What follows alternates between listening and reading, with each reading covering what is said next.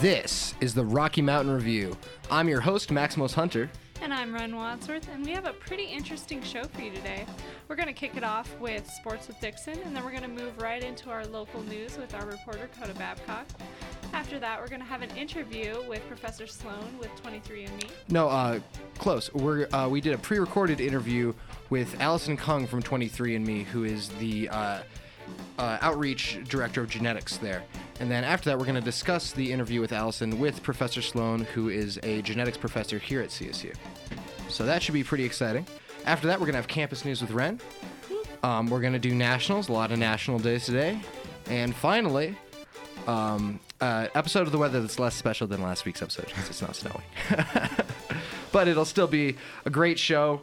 Uh, lots of cool genetics discussion. I'm really excited for that. So uh, if you're interested in that, stick around. Um, we do.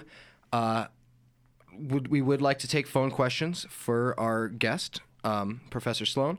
So uh, if you have any questions about genetics or bioinformatics or um, the applications of a DNA test like 23andMe, you can text them into 970 491 5278. That's 970 491 5278. I'll also be putting out a Twitter question in just a moment. Uh, so if you have any questions for Professor Sloan, just let us know. Uh, first, though, we are going to have local news with Coda Babcock. Actually, we're going to have Dixon with sports. Oh, Heyo. How's it going, guys? Everyone doing good today? doing good, Dixon. How are you? Yeah. Uh, you know, I'm doing good. It's been a good week. CSU uh, volleyball once again had another two wins last week, and that helped them move up to number 14 in the nation. Uh, it started on Thursdays. The Rams took on the visiting Fresno State. I forgot what their mascot. I believe it was Bulldogs. Don't quote me on that. As the Rams have been able to do all season, they were able to get off to a fast start and get an early lead in the first set, uh, taking Fresno State out of the set completely. Um, they continued this for the next two sets, and they scooted to another 3 0 victory. Uh, then on Saturday, we had San Diego State come and try to knock off the Rams' impressive winning streak at home. Just like the opponents before them, San Diego State was unable to find a winning strategy against the Rams as they once again brought home a 3 0 victory. Kirstie Hillyer was named the Mountain West Offensive Player of the Week, as well as she reached her 1,000th, excuse me. 1000th kill, and she's had 500 blocks now in her career. So very impressive from Kirstie Hillyer. Uh, this week, volleyball kicks off Thursday at Boise State, and then they'll be traveling on to Utah State on Saturday. The CSU Rams football team finally was able to get the losing bug off as they were able to take uh, take it to New Mexico 35-21. Uh, CSU's offense struggled early, but once they found their footing in the second half uh, with the combination of the defense, CSU started to kind of click. Uh, after the big win, the Rams will have the week off, and then they'll be headed back again the following week uh, against Fresno State in Fresno. On November 2nd, the CSU Rams football will be back at home playing UNLV at 1:30 here at Canvas Stadium. Thanks to underwriting support from New Belgium and Old Aggie, we are going to have sets of porch passes uh, to give away for that game. Be sure to tune in to KCSU's pregame show three hours before the game for your chance to text in and win some prizes. And with that, that's sports. Thanks, Dixon. Thanks, Yeah, guys. thank you, Yeah, Dixon. I appreciate it. And what is the next? Did you mention what the next football game was going to be? Uh, yeah, so um, we have the bye week this week, um, and then the the following week we'll be headed or we'll be traveling to Fresno State. I believe it's going to be um, a, a Saturday game at seven. Um, I'll double check that really quick while, while we're kind of getting all this done. And what are your thoughts on the odds? Um, our odds against Fresno State? Um, so I haven't uh, been able to really go in and scout Fresno State yet. Um, just for anyone knowing, that game is going to be at 5:30 though uh, in Fresno, but that is Mountain Standard Time, so uh, you can still catch it. But other than that, uh, I haven't been able to really scout Fresno State yet. Scout them. Um, if CSU comes in and plays their game like they get, did against New Mexico, um, I'm not really worried. If they're able to handle the ball, stop turnovers, um, and on defense, they're starting to create the turnovers. So if the defense can keep it up and the offense can limit their turnovers, um, I think they're going to have a really successful outing. All right. All right. Well, thank you again, Dixon. Yeah, Always thank a you, pleasure guys. to have you on. I appreciate it. All right, Coda, do you want to kick it off with local news? Of course. All right, so I'm Coda Babcock, and this is your local news for Tuesday, October 15th, 2019. The City of Fort Collins is seeking volunteers to serve on city boards and commissions. Applications are due October 31st, 2019. Board and commissions members support and advise City Council on issues like housing, utilities, and recreational services for the city. Volunteers can serve only on one board for board or commission, but can apply to it for up to two. Applicants must have at least a year of residency in Fort Collins Growth Management Area. Applications and more information can be found at fcgov.com/boards. The city of Fort Collins is also advising Fort Collins residents to avoid throwing leaves into the trash or streets this fall. Leaves are helpful for residents and farmers alike for use as animal bedding or to help insulate gardens or farms during cold weather. To give your leaves to a neighbor, you can reach out through the app Nextdoor or through Facebook, Timberline Recycling Center, the Larimer County Landfill Green Waste Program, and several other local businesses will be collecting them for recycling. Seasonal leaf and yard trimming collections are also available, and you can contact your trash disposal company for more information on cost. By reusing and recycling leaves, the city is able to get closer to, to community zero waste goals. The roundabout located at Sculpture Drive and 5th Street is going to be repaved tomorrow, October 16th. Construction teams will be working in the area from 7 a.m. to 6 p.m. Flaggers will be there to support drivers in taking detours through local neighborhoods. Just to clarify, that's in Loveland, correct? Uh, yes. Wonderful. Thank you. Um, Golden Gate State Park is now offering permits for Christmas tree cutting. 250 permits are available with a limit of two permits per household. Each permit holder can cut one tree. Applicants applications are available from November 1st to November 12th and will be available on Colorado Parks and Wildlife's website through Golden Gate State Parks section along with the price. Those retrieving their Christmas tree are encouraged to warm up in the park's visitor center, where hot drinks, cookies, candy, and more will be available. Canned goods collections for the local food bank will also be happening in honor of the holiday season. Thanks for listening today. Again, I'm Coda Babcock, and this is the Rocky Mountain Review on KCSU on 90.5 FM. It's so Thanks, interesting. Thank you, Coda. Yeah, it's so interesting that you uh, can't throw away leaves. I never realized that. Oh, you can. It's just really You it's shouldn't. recommended to um, do other things with them to to help with the zero waste program. I don't want to be the one guy on my block throwing away his leaves. Especially with all the leaves that just fell. Like I don't know about you guys. yeah, but- like all of them fell Yeah. one day. My entire car was like covered in just trees I and couldn't snow. even get and leaves lawn and snow. beautiful. Yeah, it I was was pretty amazing. sad about that, honestly. I was so looking forward to a beautiful fall with It I kind of know. it kind mean, of it turned into a nice, beautiful fall. Though all the leaves are just down already, but like it, Yeah. there's definitely something in the air. Uh, I think it's funny that also Christmas tree cutting's happening now, and it's not even I Halloween yet. Uh, speaking of Halloween, uh, and I just thought of this now. If uh, our listeners have any suggestions for our Halloween show, because we're, we're planning that out right now, and we want to do something fun. So if you have any suggestions for that, feel free to send us a text. Spooky sports. Spooky Sports with Dixon all day. Um, All day. What are you that's talking it, about? it's Halloween for Dixon. It's 24 you're hours doing the Ah, whole show. gotcha. It's scary for you. Hey, I could try. But like I was saying, we do have Professor Dan Sloan in the studio, and we'd love to have some questions from our listeners for him. So we're going to be talking about uh, 23andMe uh, and genetics with Professor Sloan. So if you have questions about genetics or bioinformatics or uh, how we should look at 23andMe, feel free to text those in at 970-491-5278 or tweet them to us at KCSUFM or text at 970-491-5278. Uh, we're going to take a quick break, but we're going to be right back with that 23andMe piece. So uh, if you're interested, don't go anywhere. And we're back with the Rocky Mountain Review here on 90.5 KCSU Fort Collins. My name is Maximus Hunter. And I'm Ren Wadsworth. We're about to head into a interview I did about a week ago with Allison Kung from 23andMe. Allison is the director of genetics outreach, and uh, she's talking about some new programs 23andMe DNA tests have for public consumption. Um, like I said, this interview was recorded uh, last week, so uh, we can't do any live interaction during the interview, but we would love you to text your questions in for the discussion afterwards with Professor Daniel Sloan, who's a genetics professor here at CSU. And for any questions for him, text us 970-491-5278 or tweet at us at KCSU. Once again, that's 970-491-5278. Without any further ado, here is 23andMe's Allison Kung. So first of all, thank you so much for taking the time to talk with me, Allison. Yeah, thanks so much for having me, Max. So just to start off, for our listeners who uh, may not have heard of 23andMe, could you just describe what the uh, service does? Yeah, of course. So 23andMe is a direct-to-consumer genetic test that offers an ancestry and a health service. So essentially, we conduct a process called genotyping, where we analyze specific windows of DNA that our researchers have found provide interesting information about a person's ancestry, traits, or health. So it's pretty simple. All you do is spit in a tube, you send it off to the lab, and then two to three weeks later, um, you get your results um, by logging into our website. And what kind of things can you learn from these tests? So there are three main things that we uh, launched. So the first one being um, ancestry composition. So ancestry composition is essentially your ethnicity estimate, where we take your DNA and compare it to reference populations from all over the world in order to give you a percentage breakdown down to the 0.1% of what your makeup is.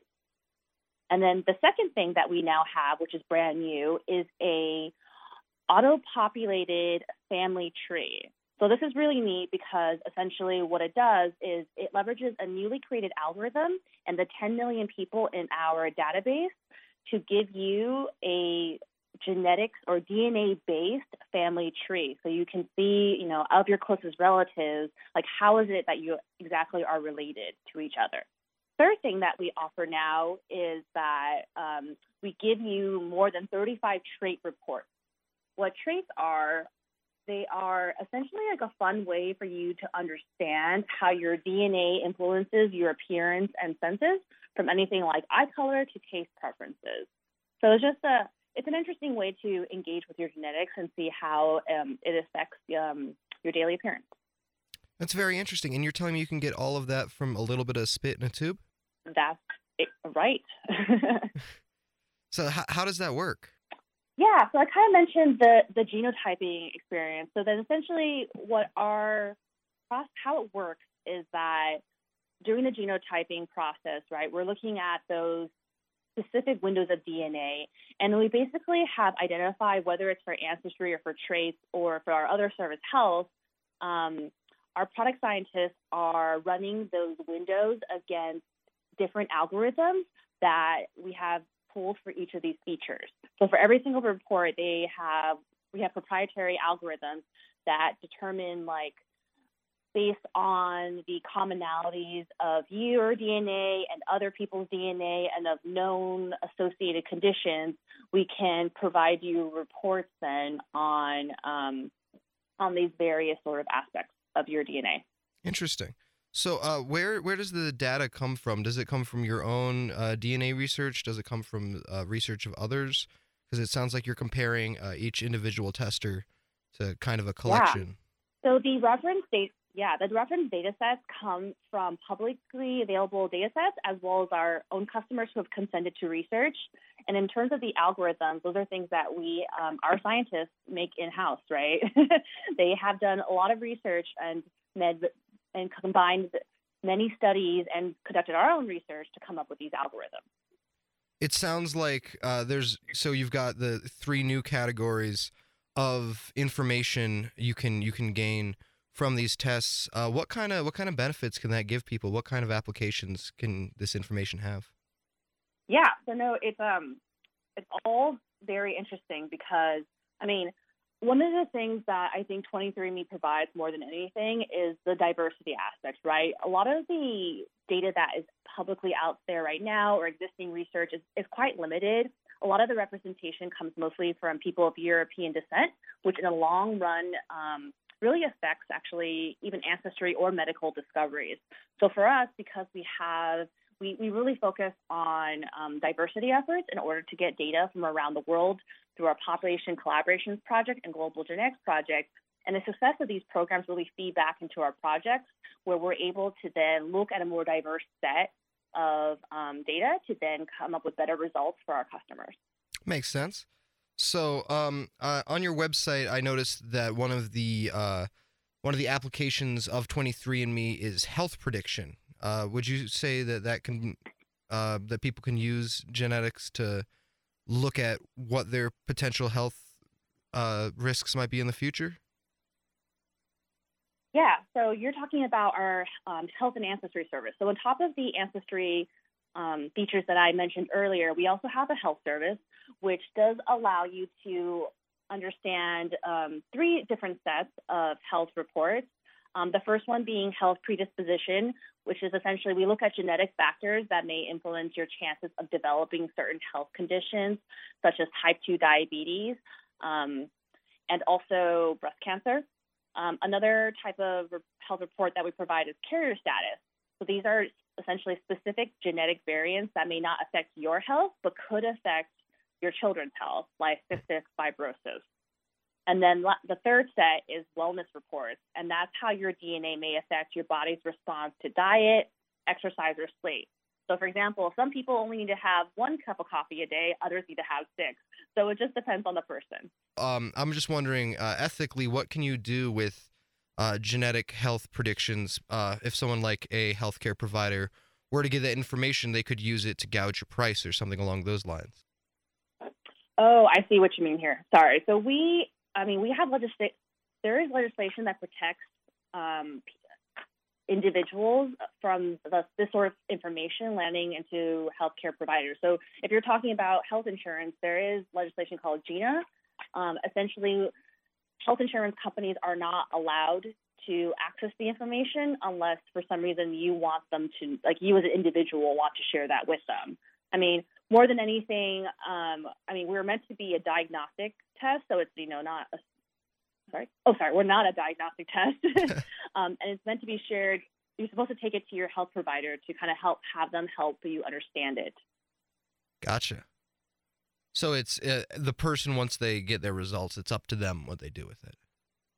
Exactly right. But there's no reason we don't share the, any of your information with employers or health insurance companies the control is also in the individual's hands. Like you have the option to delete um, your data or destroy your sample as well. Oh, interesting.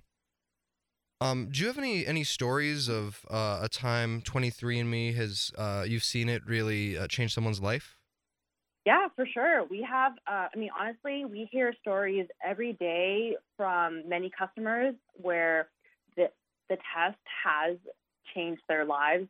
I mean, more than anything, um, it's it's really interesting. I mean, the, the beauty of the DNA test is just like it's a unique, personalized story of every person. So we hear a lot of stories from like adoptees um, finding long lost adoptees who have found each other, and wow. also, I mean, the, the cool thing is that there's something for everyone. Like, I mean, in my case, I've been on 23andMe for three years and then have reconnected with an uncle who our family lost touch with for 30 years.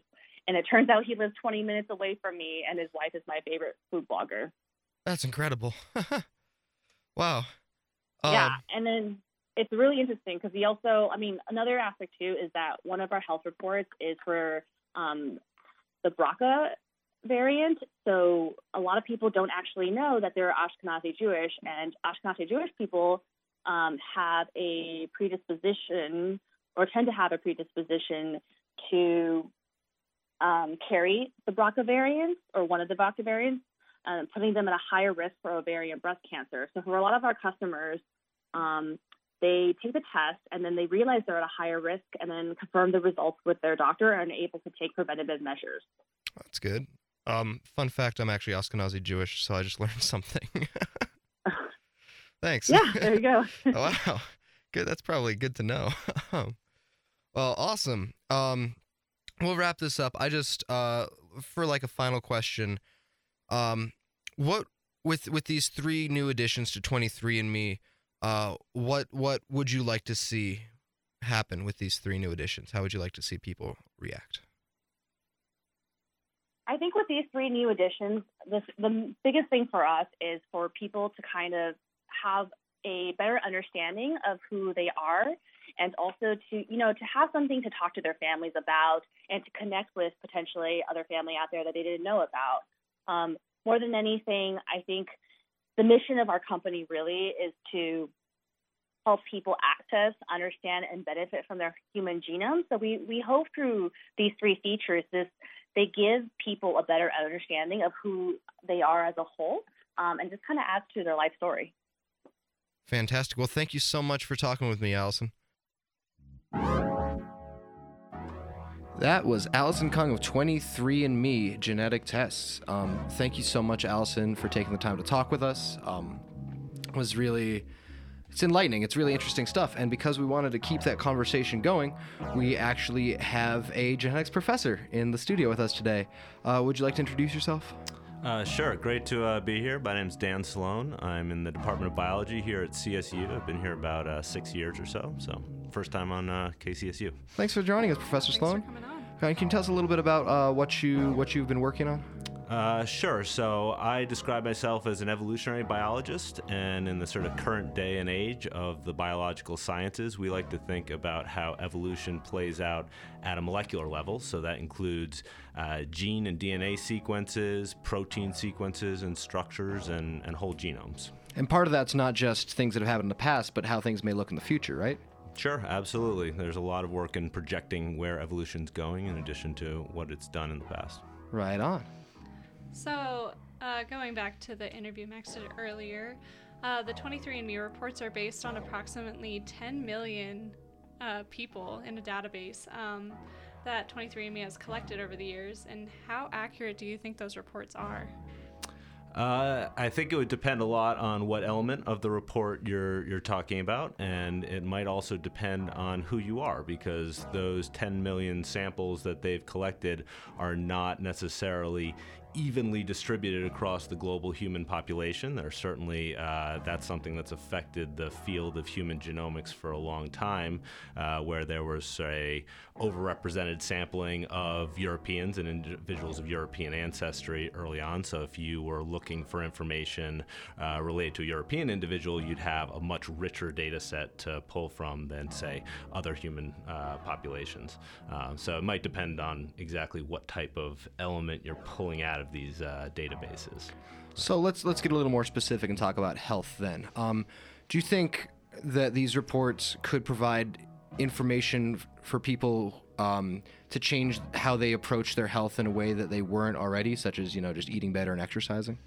Sure, absolutely, and I think you know, you know, I'm not a medical practitioner or professional, but it's clear that one direction that the field of medicine is going in is personal genomics, because you know, there's not going to be a one-size-fits-all solution to all health uh, problems, and the uh, the basis of some of these health guidance, health uh, um, information you get from 23andMe isn't that complicated. It, you know, it comes from techniques that sound really complicated, like genome-wide association study, but all that's doing is mining a rich data set like 23andMe has, looking at each little window within the genome and asking whether the specific variant, the specific form of DNA that an individual has at that position, is correlated with health outcomes. So they, uh, you know, sample the diversity of human populations, and they say, do individuals with this genetic variant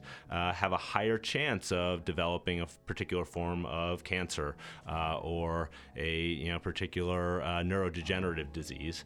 Um, doesn't have to be health related. You know, 23andMe is also broken ground in things like whether you do or do not smell that weird smell in your asparagus, you know, in your urine Yeah. after eating asparagus, right? It can be any trait you want, you know, the trivial or the uh, the you know of great importance when it comes to to biomedicine.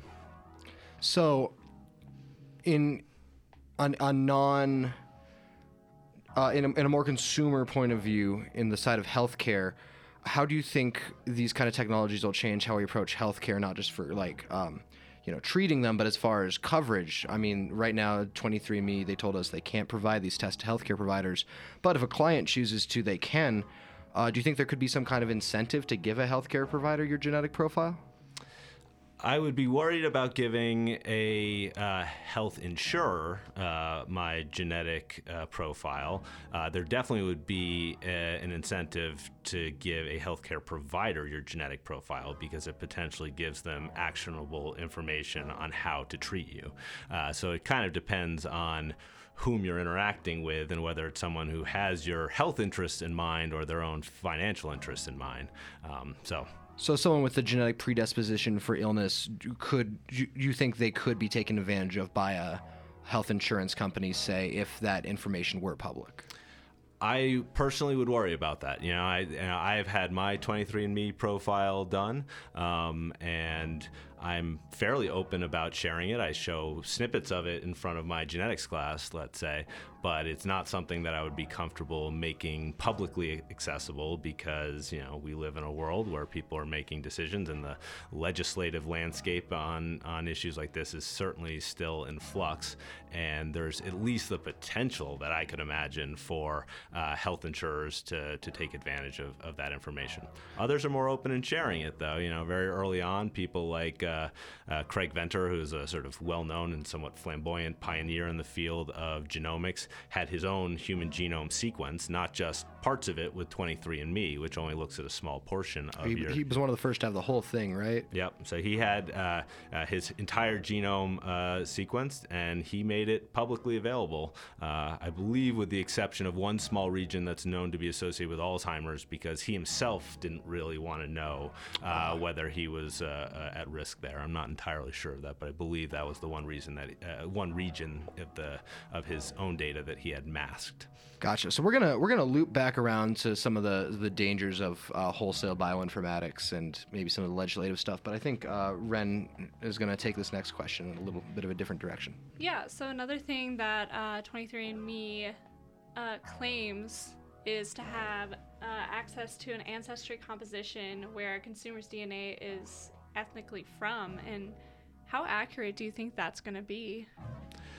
I, I mean, it's tough for me to, to quantify that, but I think there's a, a you know, a, at this point, with the amount of data that uh, are available to map ancestry, uh, I think it is quite accurate. Um, in my own personal case, you know, I.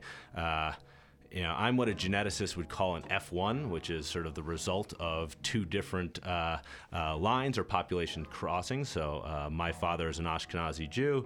Uh, my mother is of Northwestern European uh, descent, particularly uh, Wales and the British Isles.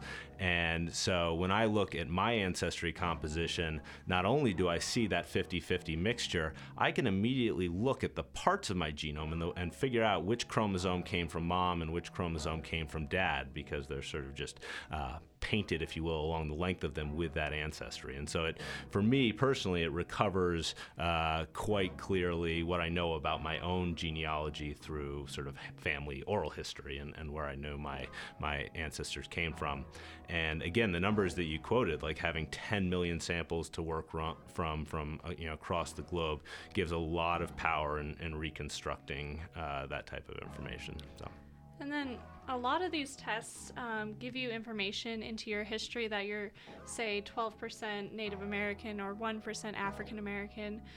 What kind of societal implications do you think having a genetic ethnicity p- profile have when a lot of Discussing- consumers a lot of consumers start claiming that ethnicity as part of their own? And when you're discussing that kind of thing in a in a larger context of society. Yeah, that's interesting. I mean, uh, I would imagine one interesting outcome of people being more aware of their ancestry and not just in a rough sense like oh i know where my four grandparents came from so that gives me a quarter each but actually down to finer scale percentages is the recognition of how genetically mixed, or what you know geneticists would call admixed, uh, the human population is. Um, we are not a species that has a long, long history of isolation and genetic differentiation. So uh, a lot of our, our populations actually have sort of contributions uh, from very uh, different subpopulations, and that that's the norm and not uh, the exception. That you might have small percentages from different regions of the uh, the globe that you didn't automatically sort of you know think of yourself as descending from. So I think that could create a lot of awareness that you know, human populations are actually pretty mixed and not that genetically differentiated by what we typically think of in terms of things like race and, and whatnot. So let's put on our uh, our George Orwellian science fiction thinking caps for a second and picture a future world where uh, everyone's genetic information is in a database like 23andMe, and all that information is for sale. What kind of consequences do you think that would have? Uh, I mean, the, the two obvious ones that, you know, one we've already discussed is the potential of, you know, people that you might not necessarily want to having uh, information about your risk for disease because that could play out in terms of uh, how much you pay for health insurance and things like that. Uh, and then another thing that we've we've already seen and been in the news recently is stuff like the law enforcement using genetic databases to track down uh, people and, and suspects. So there's been you know high profile uh, examples in the news where you know people haven't necessarily found the exact suspect in a DNA database, but they've taken a DNA uh, sample that's associated with a crime scene and gone into some of the public databases that are more open in sharing DNA and found a close relative uh, based on similarity in DNA sequence, and then used that as the next step of tracking down the uh, uh, purported criminal. So, you know, depending on what you feel about that and your own privacy uh, concerns, it does sort of raise the obvious question. It's not just your choice, right, as to whether you make your genetic information public. When your relatives start making their genetic information uh, public, that indirectly gives the world insight into your uh, uh, DNA and your um, uh, own genetic information. So it's kind of like the whole vaccination thing, where if one person isn't vaccinated, it kind of affects the people around you. Absolutely. Yep. It's definitely a, a choice that's not quite as private as sometimes we think and can affect other people. Interesting. So, um, an- another possible application, if with my sci-fi thinking cap on, um, that I, I can't credit this is my own idea. This was my dad's idea. But um, say a company like Juul could learn that certain people have a genetic predictor for addiction, or to be more susceptible to addiction. Um, and eventually, this information, you know, eventually everyone's uh, DNA test you can see, and uh, advertisers can see that you are more likely to have this predictor for addiction, and then maybe advertise to you, even if you don't use a Juul, they could advertise Juul products to you. Uh, do you think that is something that could happen, and w- would there be a benefit to that, or is that just a bad thing? Yeah, um, I do imagine it's something that could happen. And when you think about these data sets, you know, we immediately think of the genetic information, the sort of, you know, whole genome sequencing or the, uh, you know, more subset genotyping that uh, services like 23andMe provide. Uh, and that's basically the DNA side. But the other half of the equation here, and the other half of any kind of analysis, is on the tr- your traits, right? You know, you need to link that to medical conditions like you know susceptibility to disease or to some sort of you know uh, personal preference. So that's the other half of the data that needs to be collected when you know companies like 23andMe or others try to link your DNA to traits that might be relevant to someone like say uh, advertisers and you know so 23andme is also very active in that you know and uh, if you have their service performed one thing you'll very quickly find is they will ping you constantly with opportunities and questions to answer. They're totally voluntary uh, and some of those are medical in nature but some of them are just silly things like are you a mac versus pc user? Right? And looking to whether there's any association there. But the fact that they would even ask that question does suggest that you could extend the thinking beyond simple medical traits or simple ancestry traits to issues of personal preference, which you don't need to be a rocket science to, to see that there's a potential connection there to marketing and advertising. Um, and I certainly am not one to think that you know our uh, our susceptibility to advertising is entirely genetic, but I think it's very reasonable to imagine that there's a genetic component to it, and if you really you know dug in there, that there'd be some information that uh, uh, you know the the commercial world could take advantage of. So, in your opinion, is there a way that we can prevent the abuse of uh, bioinformatics? Um, I mean, I, it does strike me as a place where there's some uh, role for uh, federal or governmental oversight, and you know, I think this is uh, an area where if it's turned entirely into the Wild West and it's set just by individual users trying to control their privacy settings and uh, companies, you know. Being at the discretion to determine what it is or is not okay, that you are going to open it up to sort of abuse by the fringe or, or rogue elements. Um, it's not on the DNA or genome sequencing side, but one thing that's you know really smacked the field of biotechnology in the face in the in the past year is on the actual genetic manipulation side. There's a uh, technology that's become uh, quite prolific and and sort of you know raised awareness in the public conscious, consciousness called CRISPR uh, gene editing. Um, and that has just made it a lot easier to make genetic modifications to, uh, to organisms of all types. And that's been going on uh, for, for over a decade now. You know, and preceding techniques of gene editing had you know long predated that. But CRISPR's made it a lot easier. And the one thing that sort of brought it warp speed though into the public consciousness was actual birth of human uh, babies that had been edited. You know that was designer something, babies. Yeah, exactly. And this was you know a, a particular uh, a single group that was acting. It surprised the field. It, it, people didn't realize that someone was you know actually in the, pro- the process of doing this. Uh, not just to human cells, not just as a therapeutic to treat a, a, particular part of somebody's body, but actually to change the genetic material of the entire child. And so that, you know, was, you know, one small research group, um, and they kind of changed the entire landscape of the field and, and shocked a lot of people. And so I think you could have the same type element if you just say leave uh, the decision making up to individual companies. The field ends up getting shaped by the fringe of the uh, the distribution People doing the most wild things. So, what do you think that legal, legal avenue could look like? Um, you know, uh, I think the challenge would be, you know, what the international standard would be. Um, you could certainly have uh, at each uh, level, you know, com- uh, countries individually coming up with their, their own laws. Um, but then if there's heterogeneity across different countries, you know, people then flock to the, the more permissive uh, uh, countries. Um, but yeah, that would at least be the starting place that, you know, at a uh, national level, uh, individual countries set restrictions and guidelines on what can be done uh, with certain data sets. And, you know, if you are an insurance company operating in the United States, you cannot make use of somebody's individual genotype data to set a personalized rate of, uh, uh, you know, cost for their health insurance, for example. So, do you think the United States is going to be uh, a leader in this? Yeah, I mean, I'm sure the United States will will be up front in some respect because a lot of the, the companies, a lot of the research are centered here.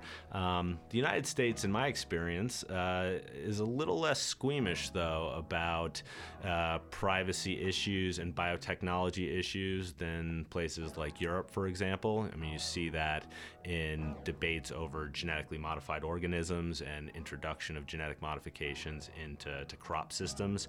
Uh, Europe has been much more resistant uh, to that. So, if uh, by leader you mean who's going to be the most restrictive and uh, limiting in, in passing uh, legislations, I wouldn't be surprised if uh, Europe is, is sort of more aggressive in that respect than the United States. But that's purely a guess on my part. I, I don't know. Yeah, Gotcha. I was going to ask you if you thought that the United States would even make restrictions on especially selling uh, your personal biological information to companies since there's not a lot of pushback currently about selling your personal information to companies right now. Yeah, in any regard. Right. Yeah. I think, I mean, it's a good question, right? And we definitely are, you know, growing up and seeing generations come along that are just much less sensitive to privacy issues. I mean, I think I'm, you know, I'm probably in a, a you know a generation that predated millennials, and I think I am more of a private person and find it a little bit less comfortable with uh, sort of sharing my own uh, private information. Um, that being said, and and I don't know, I just get a sense that there's people are a little bit more reserved about sharing their genetic information than say their day-to-day life social media persona where people have gotten so open about so i still think there's a little bit of uh, hesitancy and a fear of the idea of their genetics uh, getting out there and being used against them because there's such a lack of control uh, Yeah, of- over it And It's kind so of the personal. final frontier of sharing personal information because once you're sharing, you know, the the building What blocks of your of. DNA, there's not much more personal you can share than that. Um, we're gonna wrap this up in a second. Uh, thank you so much for joining us, Professor Sloan. I just wanted to know if you had any final thoughts to share with our listeners.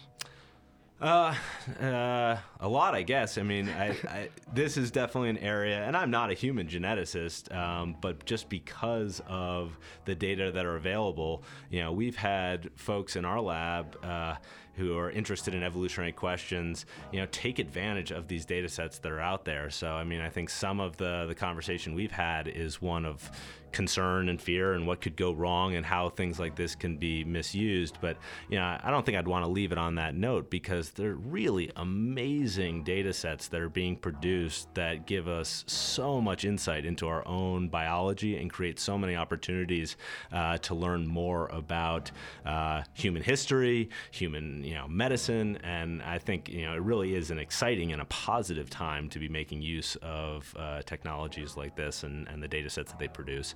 Uh, so I think there's a lot of reason for optimism and excitement, and not just sort of you know fear about where they might be leading. So.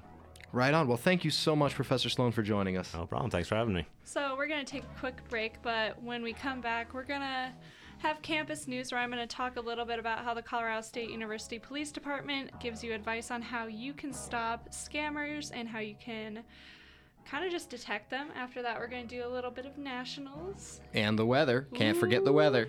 Don't want to miss that at all. Don't want to miss that. So uh, we'll have that for you right after the break. We'll be right back.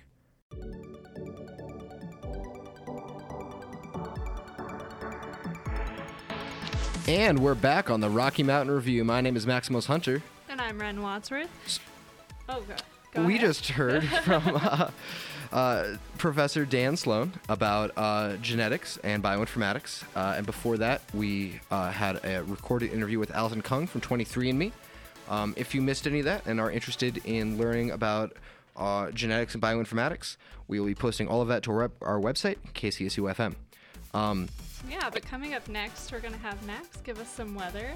Before that, though, we're going to have a little bit of nationals. And even before that, I'm going to give you all the news you need to know on the campus. all the news that's fit to say on the radio. all, yes. That's, that's it's I'm like all sure the news that's fit to print, but Yeah, but not as catchy. not as not nearly as catchy. grimy. so, um, uh, Ren, actually, I've been I've been uh, noticing this a lot. I've been uh, getting scammed a lot. Uh, those Nigerian princes took all my cash and All of my it? mother's maiden name. Oh, that's so yeah, sad. my identity. This isn't actually me talking right now. Right. We joke about it, but uh, scams are actually a huge issue, not just at CSU, but around the globe. Um, a lot of people aren't really sure how to stop these scams, how to detect them. So, the Colorado State University Police Department actually um, gave us some advice for how to do it. So, the Colorado State University Police Department warns students and staff to be wary of potential targeting scams. In recent years, scams have become more elaborate and scammers are becoming smarter, targeting individuals through different platforms such as phone calls, texts, emails, social media, and sometimes even in person. Scammers often seem credible due to creating fake websites or emails that appear authentic. The CSUPD states that there are a few common threads that may indicate a scam. They call the they call these the three hallmarks of a scam, which include but are not limited to random unsolicited re- requests for money or financial information or offers of money or a job. High pressure, including intimidation, fear of harm to yourself or someone else, or a high pressure to trust the scammer to do what they say before they will stop communicating with you. Intimate threats and fear, including threats of embarrassment, harm to the caller's caller slash scammer, harm and harm to you or others. And some more red flags that it is a scam is if someone pressures you for payment via Venmo, PayPal, gift cards, Western Union, or MoneyGram. Be extremely cautious and validate the request before sending any money.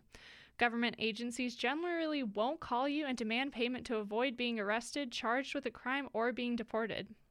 Some scanners will accuse you of committing intentional fraud or threaten that information about you is being sent to collection to collections for a debt that you have not incurred.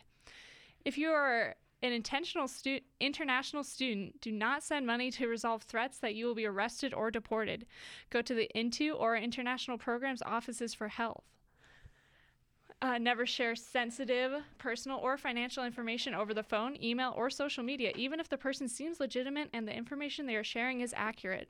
The university does not allow unsolicited job offers to be emailed to employers, to employees, and students over university email, even if the, jo- the offer appears to come from a student or employee. If you are offered a job that sounds too good to be true, it likely is. If you are asked to purchase anything as a part of an unsolicited job, it is likely a scam. They ask you to talk to your bank before depositing checks from sources you don't know and trust, particularly sources asking for help with transferring money or who are offering an unsolicited job. Some scams threaten embarrassment by building personal relationships with you. Other scams are perpetuated online, often via dating or social media sites. These scammers will build an online relationship with their senders Um, some advice from CSUPD about seeing these scams is protect your personal information, lock down privacy options on social media, and don't accept requests from people engage to engage from people you don't know. Don't provide access to your social security number or financial account information to anyone.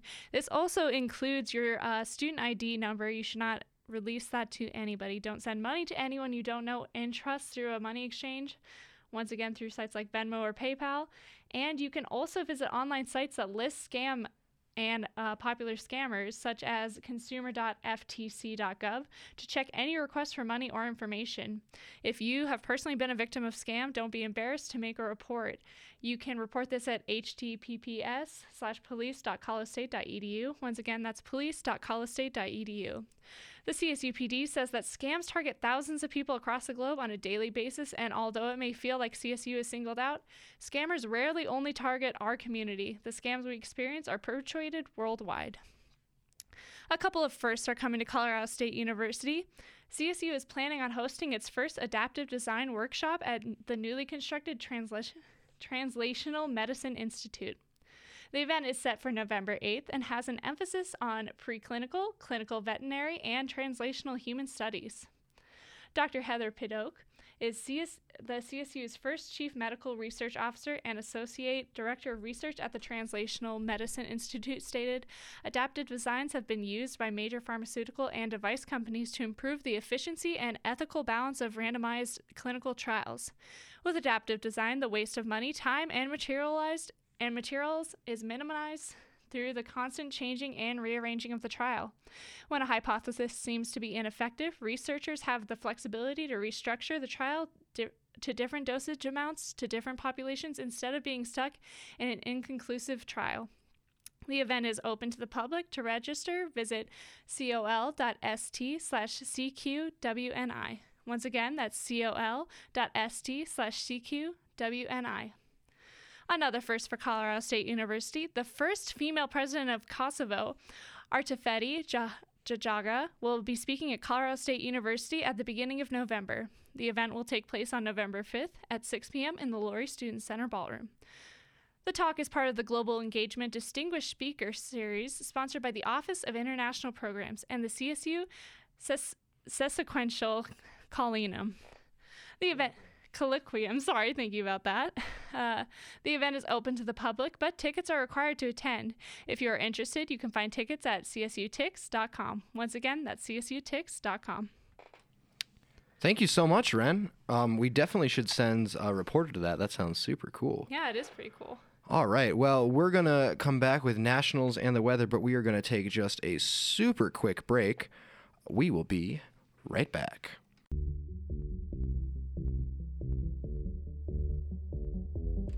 And we are back on the Rocky Mountain Review. My name is Maximus Hunter. And I'm Ren Wadsworth.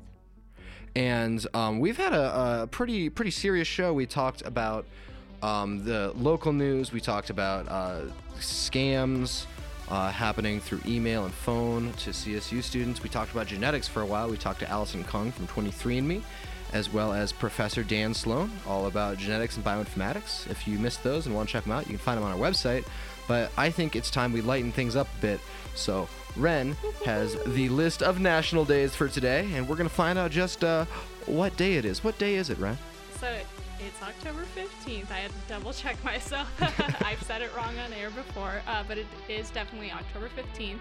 Um, and something I didn't write about, but I was reminded really quickly that it was, is it is a free college application day. So a lot of colleges around the state participate in this. Um, and they offer a day where a lot of uh, low income students or just students in general are able to apply for their colleges for free. And I know CSU is one of those colleges that. Um, uh, participates in that. So that's a pretty cool experience and a pretty cool opportunity for a lot of students that maybe don't want to pay for a college application or can't. Yeah, well, and going to college is uh, awesome. It's how we ended up here on the radio. Heck yeah, it is. Um, little disclaimer before I read all of these. So, all these descriptions I'm reading verbatim, essentially from the National Calendar website, because at least for these three national days, I thought they described them so well, so fun, so cute, better than I could have today. So, today sends out notices to all the grouches of the world to be their truest grouch. You got it. if you are a grouch, today is your special day. According to Sesame Street magazine, the day was created for all grouches to celebrate their way of life. Good, we deserve it. I don't know what that voice is. It's my grouchy voice. Okay. Sometimes grumps give backhanded compliments like, Your house looked horrible until you painted it. Other times, they don't give them at all. Noise, silence, general activity will make a grouchy generally unpleasant. As per Merriam Webster Dictionary, a grouch is described as a person who complains frequently or constantly, a, a habitually irritable or complaining person. That doesn't seem like a very nice description. It seems that a grouch may be happy, although they would never admit it, only when others are unhappy and grouchy. It is then that they feel most comfortable with having others share in their grumpy, cantankerous, surly world with them. National Grouch Day would be a good time to send a Grouch e card and then ask a friend, whether they be a grouch or not, to come on over, sit back, share some popcorn, relax, and watch the movie Grumpy Old Men. I'd love to, but popcorn kernels get stuck in my teeth. oh my goodness. I'm good at this, right? Too grouchy. All right. So if you're not uh, grouchy, or even if you are, maybe a little bit of cheese will make you feel better. Because It today, usually does. today is National Cheese Curd Day. The national calendar describes the day best by saying National Cheese Curd Day is observed annually on October 15th. This is a day to enjoy the velvety goodness of cheese curds. Cheese curds are unique, funky, snackable little pieces of yellow or white Wisconsin cheddar cheese. Many restaurants coat and deep fry them to a golden brown. When you bite into fir- the first one, expect a warm, buttery crunch on the outside. The next delicious taste will be an ooey gooey burst of Dairyland delicacy on the inside. Who writes these? I know, that's why I had. I'm reading theirs because they're so fun. This is amazing. What are they? Well, they're a product of cheese making. Fresh ones squeak when you bite into them. Cheesemakers create different flavors, flavors to appease the growing number of people enjoying cheese curds. And October 15th is also National I Love Lucy Day. I Love Lucy was a popular sitcom that starred Lucille Ball, Lucille Ball and made it made its debut in 1951. The program created a new television experience with the first filmed and scripted program performed before a live audience. The studio literally knocked a hole in a concrete wall, creating room for theater seating, inviting the once banned fans to see the stars perform for free. The new format and I Love Lucy won five Emmy Awards and received numerous nominations.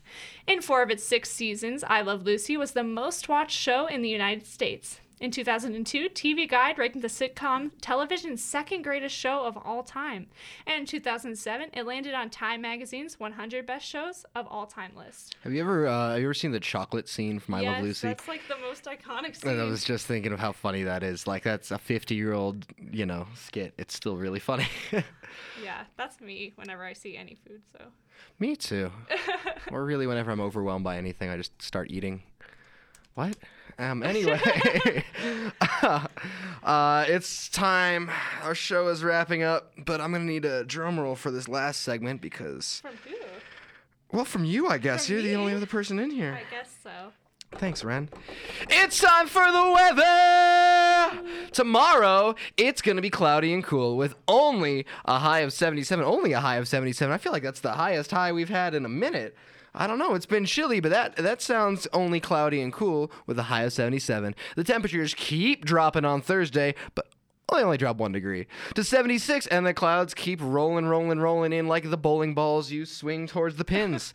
Tune in on Thursday's show to find out what you can expect rolling into this weekend. Ooh. Ooh. Wow. Um, and that's the end of our show today. But before we go into our usual thank yous, I would just like to say that we uh, have a very exciting show planned for Thursday's episode, where we will not only have uh, a gentleman who's been collecting a digital library of uh, music photography for the last 20 years uh, with all kinds of acts in there, but we also have. Um, Neil from Denver Film Society, who will be in the studio talking about uh, the Denver Starz Film Festival and its first year of doing things in Fort Collins, uh, which includes an interactive VR portion at the Lyric. And uh, that's been going on for more than, or, uh, I believe, 40 years, but they've never done anything in Fort Collins.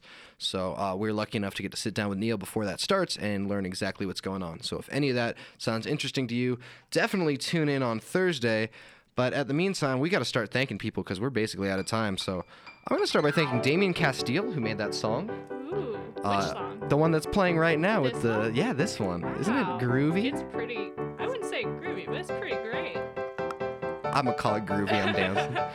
um, and Coda Babcock for coming on the show and giving us their amazing sports and local news segments. We got to thank Allison Kung for doing that phone interview with me last week, as well as Dan Sloan for coming in earlier. Uh, it was really great to talk to both of you, and I think I learned a lot about genetics, and I hope our listeners did as well.